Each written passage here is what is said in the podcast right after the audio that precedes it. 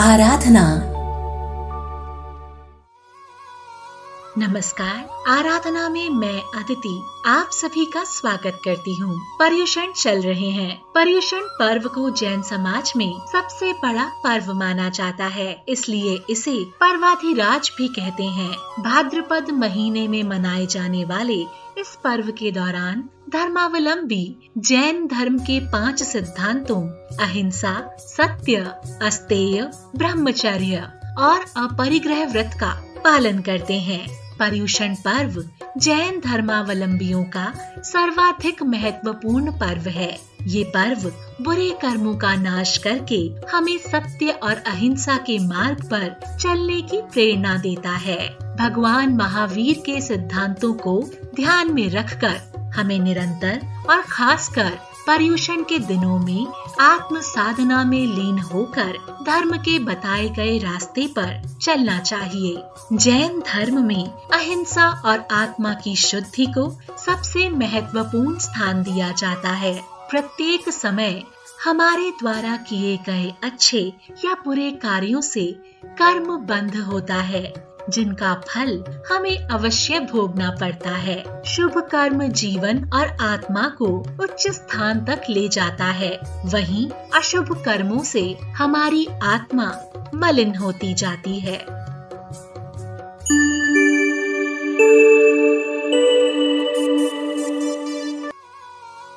अदिति के साथ आप सुन रहे हैं आराधना।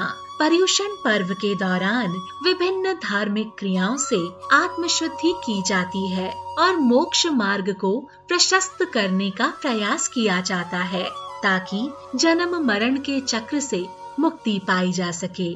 जब तक अशुभ कर्मों का बंधन नहीं छूटेगा, तब तक आत्मा के सच्चे स्वरूप को हम नहीं पा सकते हैं। पर्युषण का अर्थ है परि यानी चारों ओर से, उषण यानी धर्म की आराधना। श्वेताम्बर भाद्रपद माह के कृष्ण पक्ष की त्रयोदशी से शुक्ल पक्ष की पंचमी तक और दिगंबर भाद्रपद शुक्ल की पंचमी से चतुर्दशी तक ये पर्व मनाते हैं। ये पर्व महावीर स्वामी के मूल सिद्धांत अहिंसा परमो धर्म यानी जियो और जीने दो की राह पर चलना सिखाता है और मोक्ष प्राप्ति के द्वार खोलता है। इस पर्व के अनुसार सम्पिख्ये अप्पगमप्पेनम् अर्थात आत्मा के द्वारा आत्मा को देखो।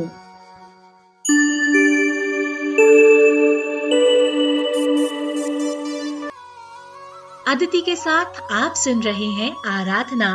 बात कर रही हूँ आज पर्युषण पर्व के बारे में। पर्युषण के 2 भाग हैं।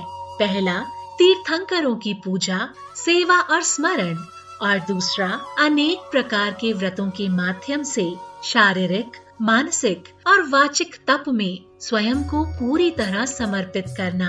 इस दौरान बिना कुछ खाए और पिए निर्जला उपवास किया जाता है। श्वेताम्बर समाज 8 दिन तक पर्युषण पर्व मनाते हैं, जिसे अष्टान हिका कहते हैं, जबकि दिगंबर 10 दिन तक पर्युषण पर्व मनाते हैं, जिसे 10 लक्षण कहते हैं। ये 10 लक्षण हैं क्षमा, मार्तव, आर्जव, सत्य, संयम, शौच, तप, त्याग, अंकिंचन्य और ब्रह्मचर्य।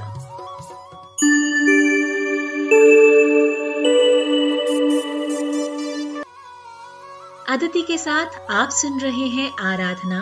बात चल रही है जैन धर्म के महापर्व पर्युषण पर्व के बारे में। इन दिनों साधुओं के लिए 5 कर्तव्य बताए गए हैं।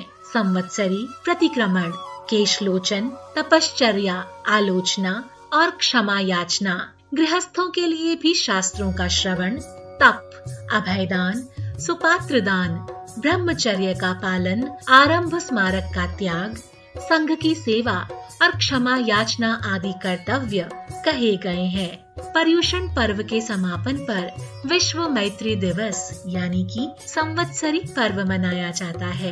अंतिम दिन दिगंबर उत्तम क्षमा तो श्वेताम्बर मिच्छामी दुकड़म कहते हुए लोगों से क्षमा मांगते हैं। इस क्षमा मांगने का आशय ये होता है कि बीते हुए पूरे वर्ष के दौरान यदि मन, वचन, काया या कर्म से किसी भी प्रकार हमने किसी का दिल दुखाया है, तो उससे क्षमा मांगकर उस पाप को सुधार लिया जाए।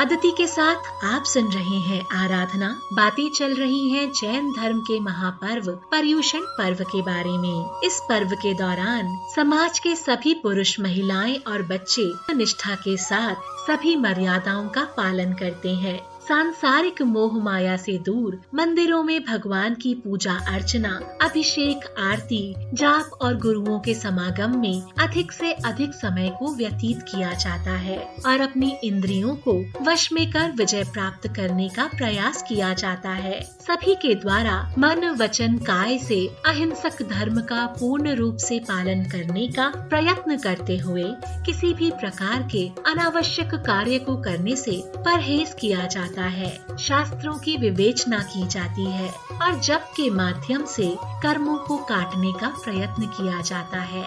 व्रत और उपवास करके आत्म केंद्रित और विषय कसायों से दूर रहा जाता है। आंतरिक शुद्धि की ओर बल दिया जाता है।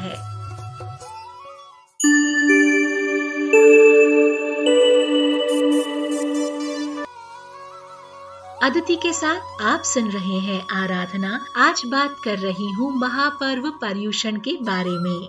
पर्युषण पर्व आत्म मंथन का पर्व है, जिसमें ये संकल्प लिया जाता है कि प्रत्यक्ष या अप्रत्यक्ष रूप से जीव मात्र को कभी भी किसी प्रकार का कष्ट नहीं पहुँचाएंगे और किसी से कोई वैर भाव नहीं रखेंगे।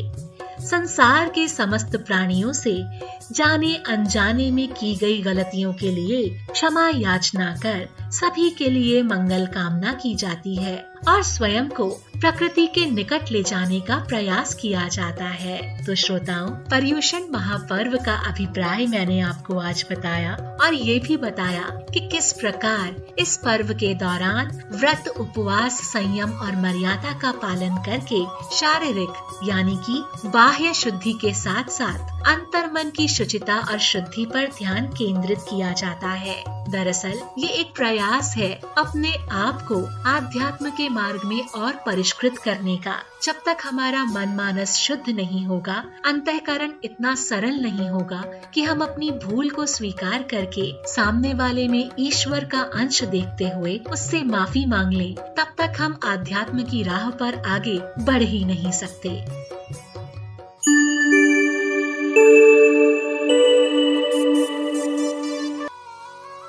तो ये थी आज की आराधना, जिसमें हमने बात की जैन धर्म के महापर्व पर्युषण पर्व के बारे में। आशा करती हूँ आज की आराधना आपको अच्छी लगी होगी। इस कार्यक्रम से जुड़े आपके जो भी विचार है, आपका जो भी फीडबैक है, वो मुझ तक पहुँचाने के लिए आप मुझे ईमेल करें reachouttoaditi@gmail.com पर। इसके अलावा इंस्टाग्राम, ट्विटर और फेसबुक पर aditi_pinkcity इस हैंडल से भी आप मुझे ढूंढ सकते हैं, मुझसे जुड़ सकते हैं। आज के लिए बस इतना ही।